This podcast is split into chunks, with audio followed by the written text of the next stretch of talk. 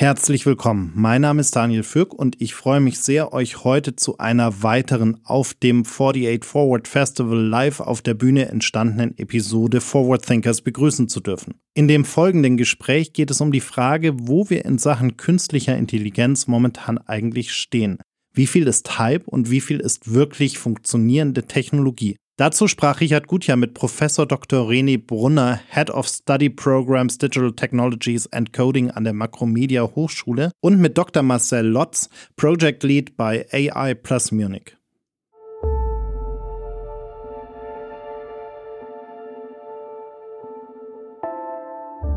In an ever changing world, we need to keep track of what will be next.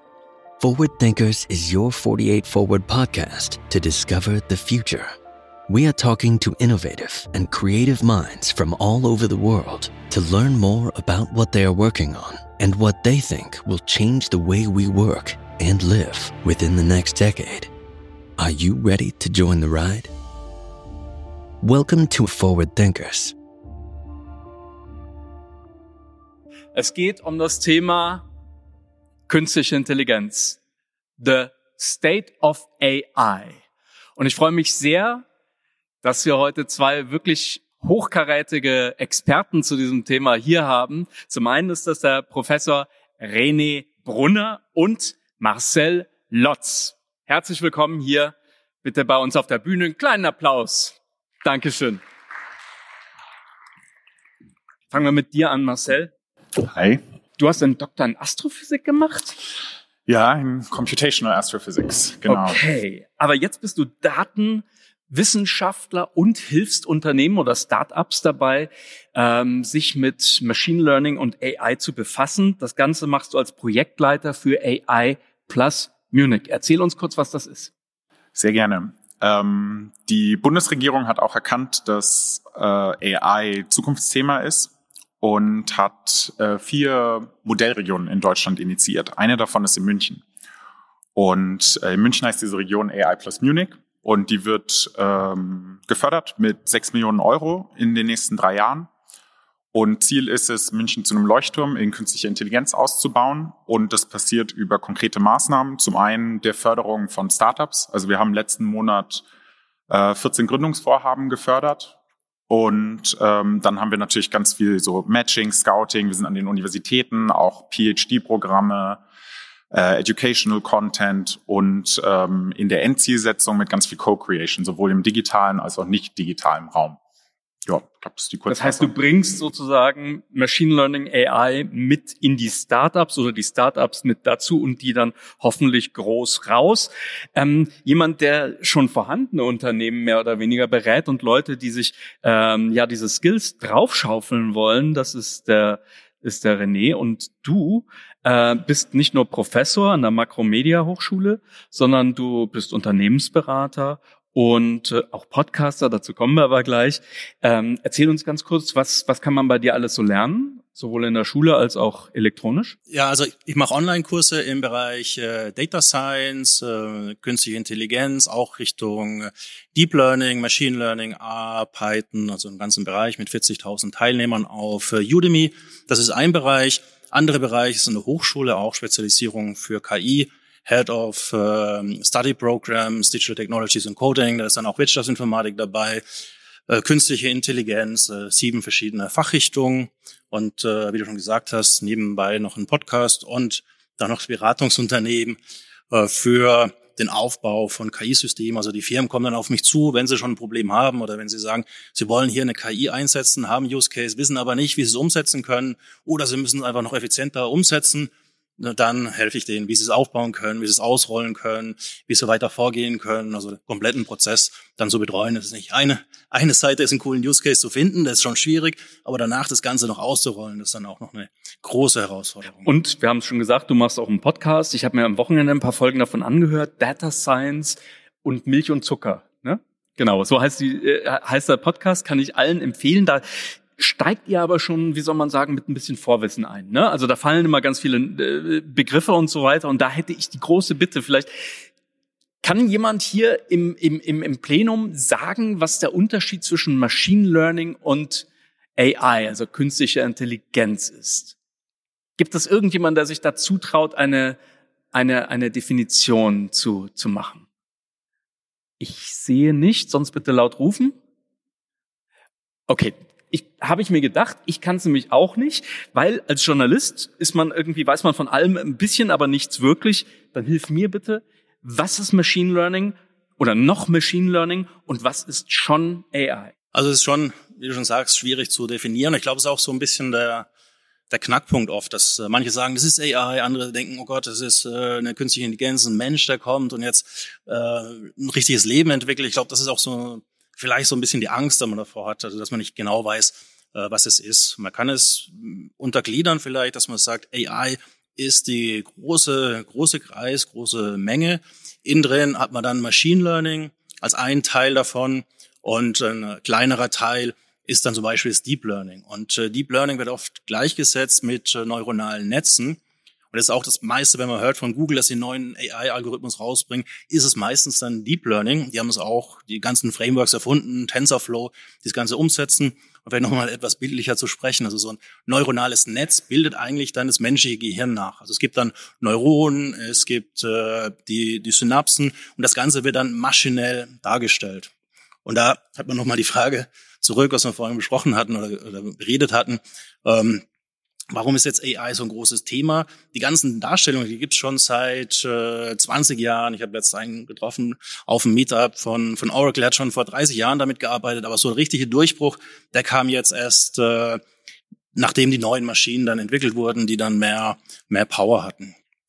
Und das ist dann, denke ich mal, der eine Bereich von, von AI. Und was ich auch nochmal unterscheiden möchte, und äh, zum Abschluss noch ganz kurz, ist, äh, was eine gute Unterscheidung ist, ist in schwache, in weak KPI, äh, KI, künstliche Intelligenz, und in strong künstliche Intelligenz.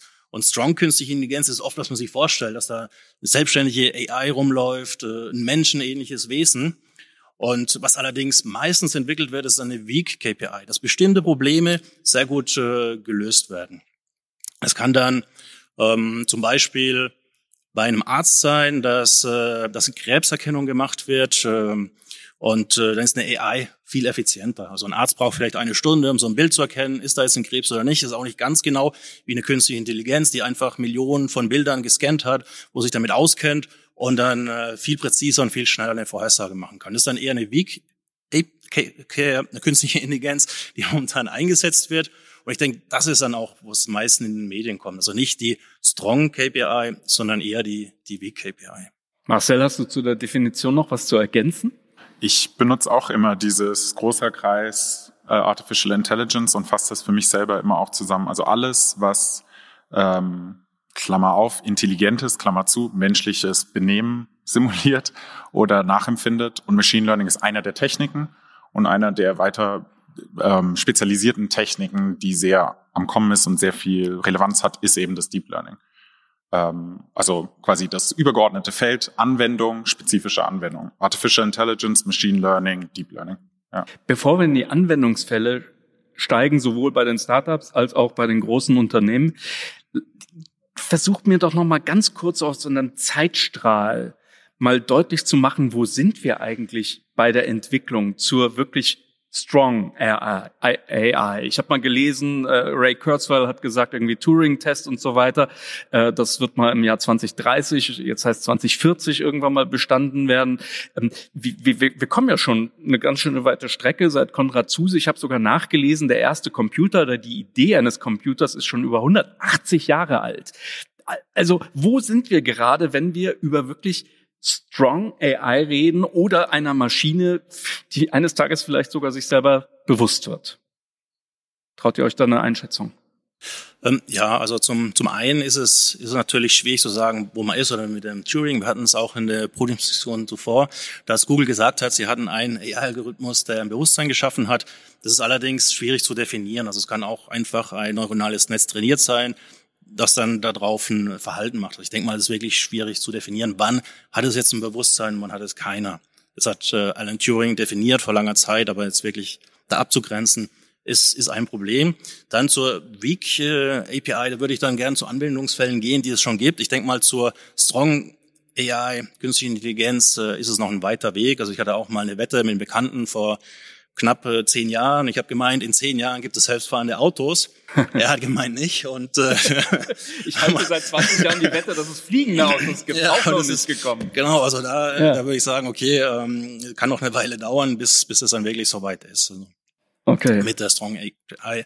Aber mit der Weak AI, ich glaube, da kommen wir dann gleich vielleicht nochmal dazu mit den Use Cases, deswegen will ich da jetzt nicht, nicht so tief in die Anwendungsfälle gleich gehen. Marcel, hast du einen Zeithorizont? Ja. Ich glaube, was da wichtig ist, ist, dass ähm, dadurch, dass es eben auch Forschung ist, wenn ich mir anschaue, wie das in den letzten Jahren passiert ist, so da war dann immer, wir hatten irgendwie einen Anstieg, dachten wir verstehen etwas, haben das dann in die Zukunft geplottet und gesagt, ah, jetzt nur noch fünf Jahre, dann haben wir's. Und dann kommt wieder so ein Plateau. Und dann hängen wir wieder in irgendeinem Problem und dann stagniert's. Und dann kommt das nächste wieder Plateau. Und diese Plateaus äh, sind halt irgendwie asymptotisch. Das heißt, die kommen, da sind immer mehr von. Und das letzte Stück braucht am meisten Arbeit. Und ich glaube, den Großteil haben wir in weiten Bereichen schon gemacht. Also wenn ich mir so äh, GPT-3 und sowas anschaue und die, hm, ich glaube, das Kriterium, das ich oft benutze, ist eben diese Ununterscheidbarkeit zum menschlichen Verhalten in dem Anwendungsbereich. Und ich glaube, da haben wir schon einige Sachen, auch dieses, also Real-World Navigation, ähm, in weiten Bereichen können selbstfahrende Autos sind besser als Menschen und das ist ja der Maßstab. Also sie müssen ja nicht perfekt sein, sie müssen nur besser sein als Menschen. Und ich glaube, da sind wir auf jeden Fall in den nächsten zwei, drei Jahren an einem Punkt, wo das der Fall ist, wenn es nicht schon jetzt der Fall ist, aber die Implementierung hakt halt. Ähm, und ich glaube, das ist dann auch wieder dieser, hm, um vielleicht da die Frage ein bisschen weiterzuführen, ähm, das, was oft jetzt fehlt, ist eben diese Implementierung. Also an sehr vielen Stellen haben wir ähm, sehr spannende Modelle, aber die Implementierung und die Anwendung in dem Spezifischen ist das, wo es hakt und wo enorme Ressourcen nötig sind. Also ML-Ops, also Machine Learning, ähm, Operations. Äh, das ist so ein Bottleneck, den ich ganz stark sehe. Weil wir haben diese, diese Forschungsprojekte, wie zum Beispiel GPT-3, also äh, General Pre-Trained, äh, was ist das T? Äh, Transformer von OpenAI und im Prinzip menschliche Sprache mit 175 Milliarden Parametern. Und um so etwas zu entwickeln, müssen sehr viele, sehr kompetente und disziplinierte Menschen sehr viele Jahre zusammenarbeiten. Und dann können aber sehr viele Menschen, die nicht dieses spezifische Wissen haben, das anwenden in ganz vielen Bereichen. Und ich glaube, da sehe ich auch so ein bisschen, wie es in der Zukunft weitergeht, dass es diese einzelnen Projektbereiche gibt, die entwickelt werden und die Use Cases und die Anwendung, die dann auch in unseren Alltag überall auftaucht. Ähm, das ist dann diese Umsetzung mit MLOps. Und das ist der größte Bottleneck, den ich zurzeit sehe in dem Voranschreiten von unserem technologischen Standard in Bezug auf künstliche Intelligenz. Also lass mich nochmal das äh, wiederholen, ob ich es richtig verstanden habe. Du sagst, wir sind eigentlich schon eine Stufe weiter, aber im Moment hängen wir noch bei der, bei der Implementierung, bei der Anwendung des schon vorhandenen Forschungsstands. Mm, Nicht ganz. Ich, äh, also ich glaube, dass das der am, uns am meisten beschneidende Punkt ist. Ähm, und also quasi dieses äh, die, die Anwendung auf die Realität mehr als die im Hintergrund stehenden Modelle. Ähm, also die im Hintergrund stehenden Modelle haben noch viel zu wachsen und viel sich weiterzuentwickeln. Und trotzdem glaube ich, dass der Bottleneck mehr in dem, in der Anwendung liegt als in der Entwicklung. Und bei der Entwicklung, ja, da haben wir halt immer diese Plateaus und die können wir nicht antizipieren. Das ist, das ist die Freude an Forschung. Ähm, aber ich glaube, dass diese Plateaus uns gerade weniger zurückhalten als die Umsetzung. Lass uns mal genau über jetzt so ein paar Anwendungen sprechen. Du hast gerade eine angesprochen, und zwar das autonome Fahren. Da hast du gerade gesagt, vielleicht noch zwei oder drei Jahre. Äh, meintest du damit Elon Musk Jahre oder echte ja, genau. Jahre?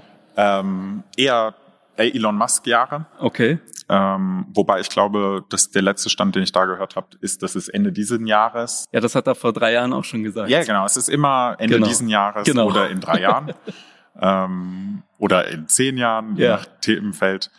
Ähm, aber was, was, ist da, was ist da das Problem? Weil im Grunde genommen, du hast es ja gesagt, ist ein Auto wahrscheinlich rein theoretisch heute schon der sicherere Fahrer, als wenn man jetzt statistisch alle betrunkenen Autofahrer und Leute, die irgendwie am Handy telefonieren sind, nimmt.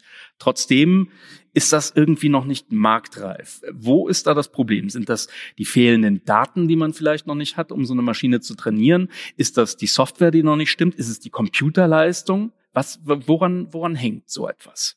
Ähm, also im Bereich selbstfahrende Autos, das ist halt, also wenn man diese, das wird oft so nur auf Autos bezogen, aber also wenn dieses Problemfeld gelöst ist, dann geht halt Real-Life Navigation. Und das ist dann, also wenn man auf der Straße navigieren kann, dann kann man hier auch überall navigieren. Also das ist nicht ein Problem. Wir, wir schauen oft auf diesen einen sehr beliebten Anwendungsfall von Autos, aber wenn dieses Problem gelöst ist, dann sind, ist eine unglaublich breite Problemklasse auch gelöst. Und ähm, das muss halt,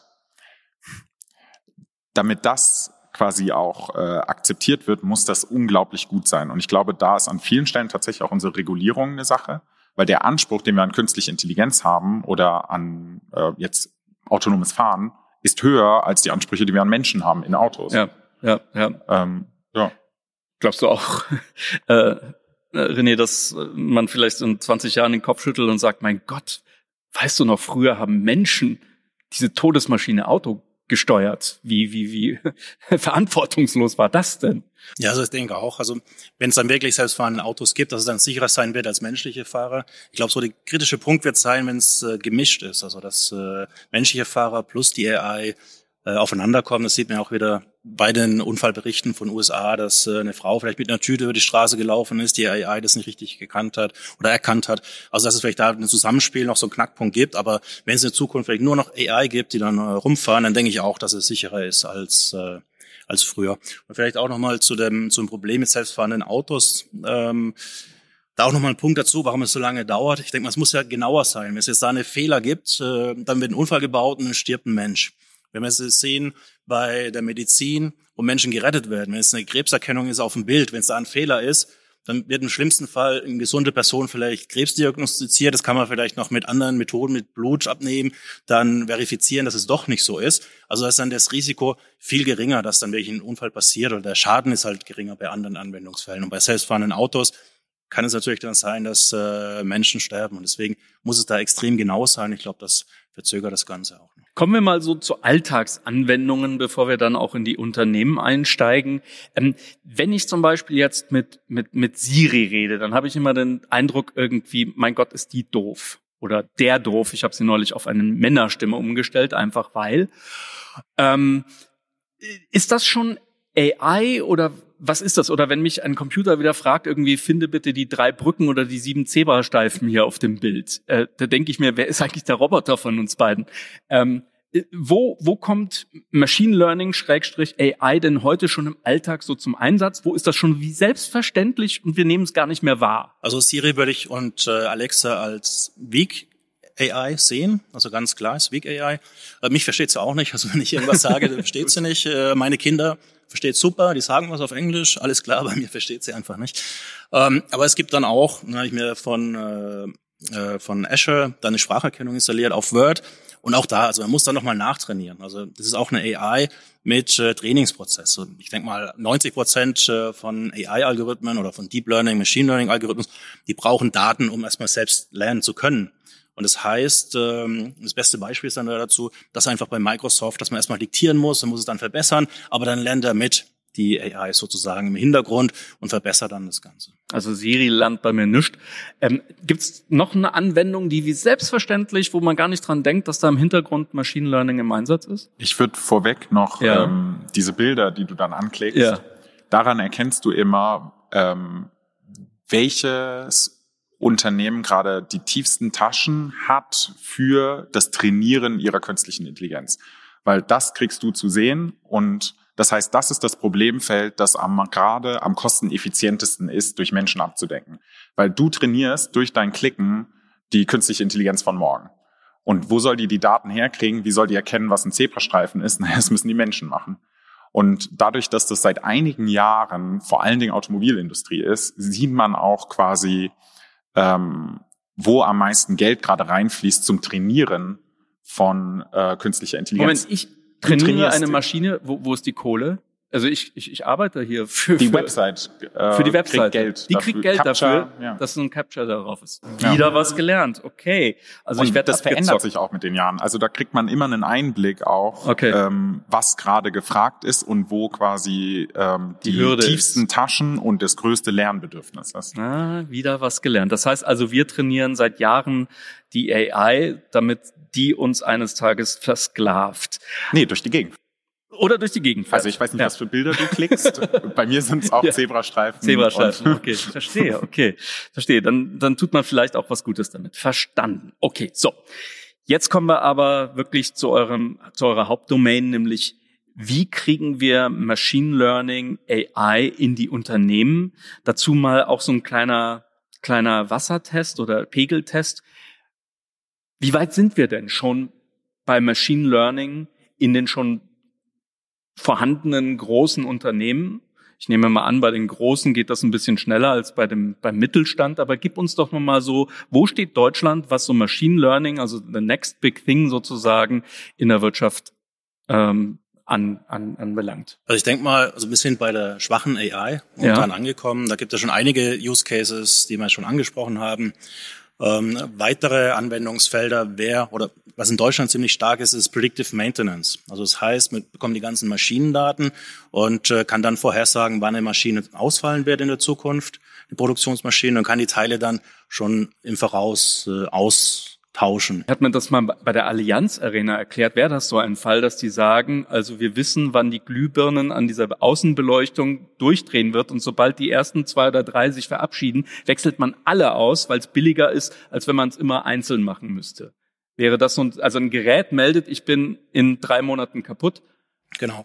Und äh, im Automobilbereich sind es dann richtig äh, große Maschinen. Das heißt, wenn es da irgendwie eine Lackieranlage kaputt wird oder wenn die jetzt nicht gewartet wird, dann äh, bilden sich Blasen auf dem Lack. Äh, die Autos müssen, die komplette Maschine muss angehalten werden. Die Autos müssen wieder Lack abgekratzt werden. Die müssen nochmal neu lackiert werden. Also Papierstau beim Drucker. Papierstau im Drucker, jeder weiß, es ist richtig äh, umständlich und deswegen tauscht man lieber vorher die Teile schon mal aus, äh, präventiv und äh, macht es dann am Sonntag zum Beispiel, wenn die Maschine nicht läuft und spart dann natürlich erhebliche Kosten. Da sagst du, da sind wir schon dabei. Da sind wir schon dabei. Es wird auch Für im Vergleich, so im internationalen Vergleich, da Mittelklasse gut oder vielleicht sogar vor, vorneweg? ich würde sagen, im Maschinenumfeld sind wir schon Mittelklasse. Ich denke, auch Deutschland ist ja ein Maschinenland, Land, also es ist eine Kernkompetenz, da muss man auch schon dabei sein.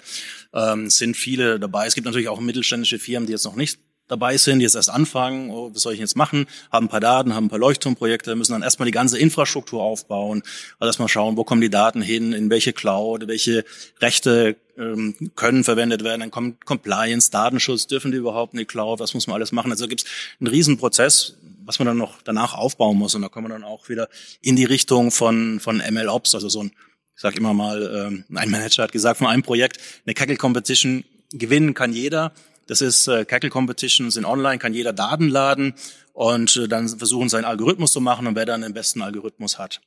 Und das ist, ist schwierig, aber das ist noch ein leichter Teil. Und dann das Ganze in die Produktion zu setzen, also ähm, die Daten zu bereinigen. Wo kriege ich die Daten her? Manche Firmen haben gar keine Daten oder kommt eine Abteilung, sagt, nee, ich gebe meine Daten nicht raus, dann kommt man da nicht ran. Also es kann sich schon mal ein Jahr lang zögern, bis man überhaupt an die Daten rankommt. Das ist schon ein Problem. Wenn man die Daten hat, dann muss man sie bereinigen. Die sind vielleicht nicht sauber, muss nochmal nachladen. Und wenn man dann das Modell hat, dann muss man es wieder auch ausrollen. Also es ist jetzt nicht nur so, dass man sagt, man hat das Ganze, es muss dann in Betrieb gehen, man muss es wieder ausbessern. Wer findet, muss es monitoren, wie gut ist es, ist ein Modell ein anderes vielleicht besser, dann kommen wir wieder Richtung MLOps, äh, muss dann automatisch ausgetauscht werden. Also da geht nochmal ein Riesenprozess äh, hinterher. Man muss noch die Daten speichern, mit dem Modell trainiert wurde. Also es kommt vielleicht von der EU nochmal äh, ein Gesetz, ist angedacht, äh, dass man wirklich sagen kann, wenn jetzt der Algorithmus Entscheidungen getroffen hat, äh, ich fahre jetzt äh, links raus oder ich fahre rechts raus und man nachvollziehen kann, warum ist er jetzt äh, links oder rechts gefahren. Also es muss alles dann dokumentiert werden und das ist dann einfach der Prozess, um das Ganze in die Produktion bekommen, was dann doch nochmal aufwendig ist. Also dir wird nicht langweilig als Berater und auch nicht als Trainer. Ähm, wie ist das bei dir, Marcel? Hast du ähm, bei, bei, bei Startups gibt's ja noch wahrscheinlich gar nicht so viele Daten. Was sind da so Hürden, damit du Startups beraten kannst, wie, wie sie in diese Welt überhaupt reinkommen?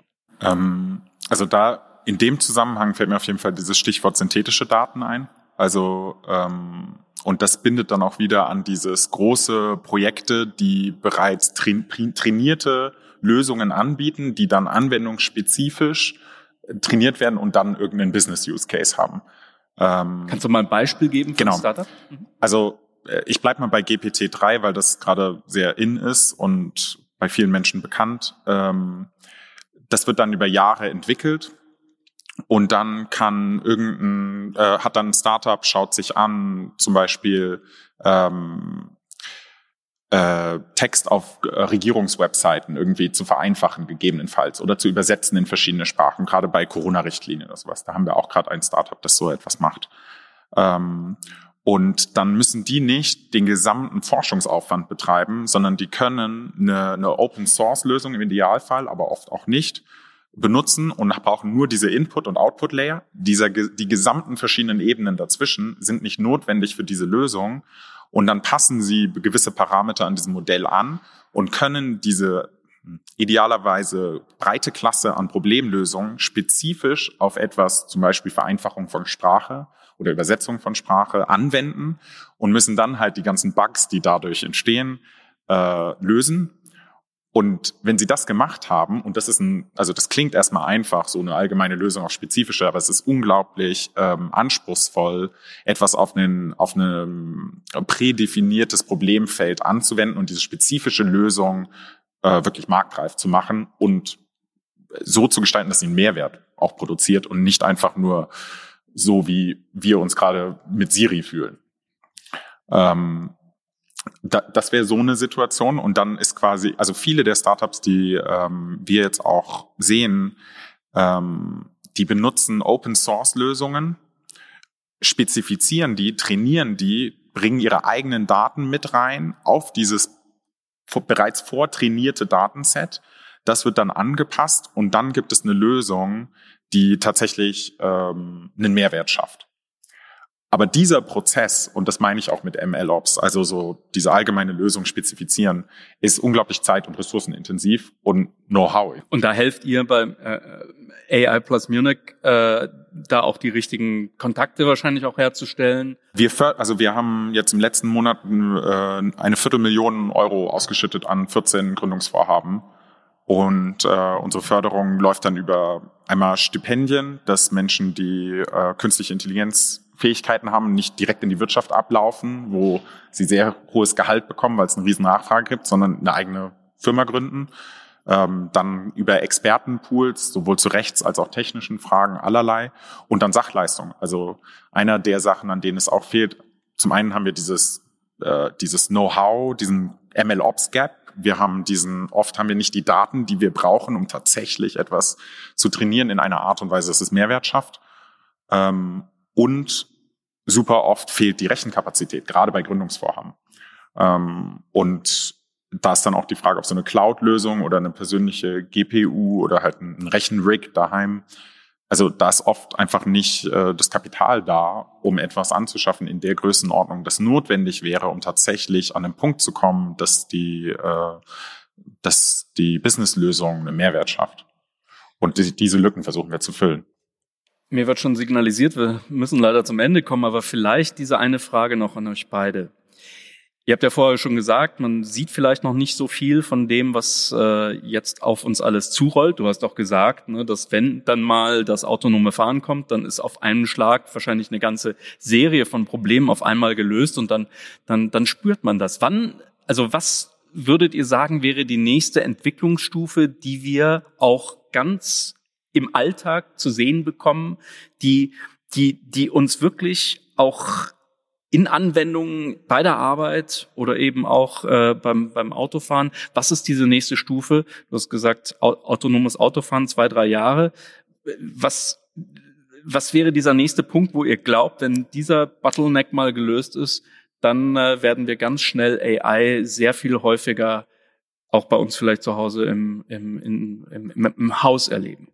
Also ich glaube, in der Natur der Sache liegt, dass wir den nächsten Bottleneck nicht antizipieren können und das ist oft der Bottleneck. okay. Also dass es eben nicht lineare Fortschreiten ist, sondern ja. immer wieder in Sättigung geht und wir dann neue evaluieren müssen. Aber ich glaube, die drei Felder, die ich als äh, wirklich so gesellschaftsverändernd sehe, ist dieses Navigationsthema. Sprache. Ähm, also auch, dass äh, ich meinem Handy sagen kann, hey, mach mal einen Arzttermin für mich und erledige das. So, ähm, als auch Organisation. Also einen Großteil unserer Arbeitswelt verbringen wir damit, Sachen zu organisieren. Und ähm, ich glaube, da wird es Lösungen in den nächsten zehn Jahren geben, die einen Großteil dieser Arbeit äh, für uns erledigen. Und ich glaube, diese drei Felder. Äh, die werden wir noch erleben. Ja, das glaube ich, ja. René? Ich würde noch mal in einen anderen Bereich gehen. Also wir haben jetzt viel über die Optimierung gesprochen. Ja. Also klar mit äh, Sprachassistenten, Organisationen, selbstfahrenden Autos, ist alles Optimierung. Aber es gibt auch viel Fortschritt im kreativen Bereich, was man vielleicht so am Anfang nicht denkt. Also man hat auch gehört, okay, ähm, Kinder sollen lieber was Kreatives äh, lernen, weil die AI wird alle Prozesse übernehmen. Aber es ist nicht unbedingt so, was es gibt. Äh, zum einen im Bereich Deepfake-Videos, also dass die ausgetauscht werden können. Ich glaube, da wird noch einiges passieren auch in beiden Bereichen erstmal, dass die äh, generiert werden. Der Anruf äh, von der Bürgermeisterin in Berlin, von Klitschko, ist ein Beispiel dafür. Ich weiß es nicht, ob es noch nicht ganz klar, ob es mit Deepfake gemacht wurde, aber es wird auf jeden Fall in diese Richtung gehen. Zum einen auch Technologien, die es erkennen können, ob es Deepfake ist. Und äh, wir hatten es auch diese Woche noch mal ein Gespräch in meiner Firma mit der Marketingabteilung. Da gibt es DALI, das ist eine Anwendung im äh, Internet und die generieren dann verschiedene Bilder, also richtig kreativ. Man kann einen Text eingeben, äh, Skifahrer im Schnee, im Sand mit einem Teddybär, irgendwas und dann generiert es wirklich coole Bilder. Und da hat auch Cosmopolitan ein Bild gemacht. Die haben gesagt, okay, es dauert 20 Sekunden, hat es uns gebraucht. Normal ein Designer braucht mehrere Stunden da dafür. Ist auch nur die halbe Wahrheit, weil das Ganze zu trainieren, einen Text rauszufinden, das dauert auch nochmal vielleicht eine Stunde. Aber im kreativen Bereich wird noch einiges kommen und auch die, die Designer hat gemeint, das ist super. Wenn sie es vorher gewusst hätte, kann sie Logos mitmachen, spart er Arbeit und äh, hat dann auch weitere Ideen. Also auch im kreativen Bereich, denke ich mal, wird sich noch einiges äh, tun. Verdammt, meine Wette war, dass wenn die künstliche Intelligenz mal da ist, dann ist das allerletzte, was die Kunst, äh, was, was, was die künstliche Intelligenz lernen wird, die Kunst sein. Aber damit hast du mir jetzt auch diese Illusion zerstört. Was soll man dann, was, was machen wir denn alle in 20, 30 Jahren, wenn wenn es uns nicht mehr braucht. Dann können wir machen, was wir wollen. Wenn die KI dann unsere Aufgaben erledigt, dann haben wir endlich Zeit für uns. Das klingt nach einer ziemlich schönen Utopie. Also wenn wir uns selber obsolet machen können, dann können wir uns ja selbst verwirklichen. Zum Mars fliegen. Vielen Dank, René, und vielen Dank, Marcel. Vielen Dank.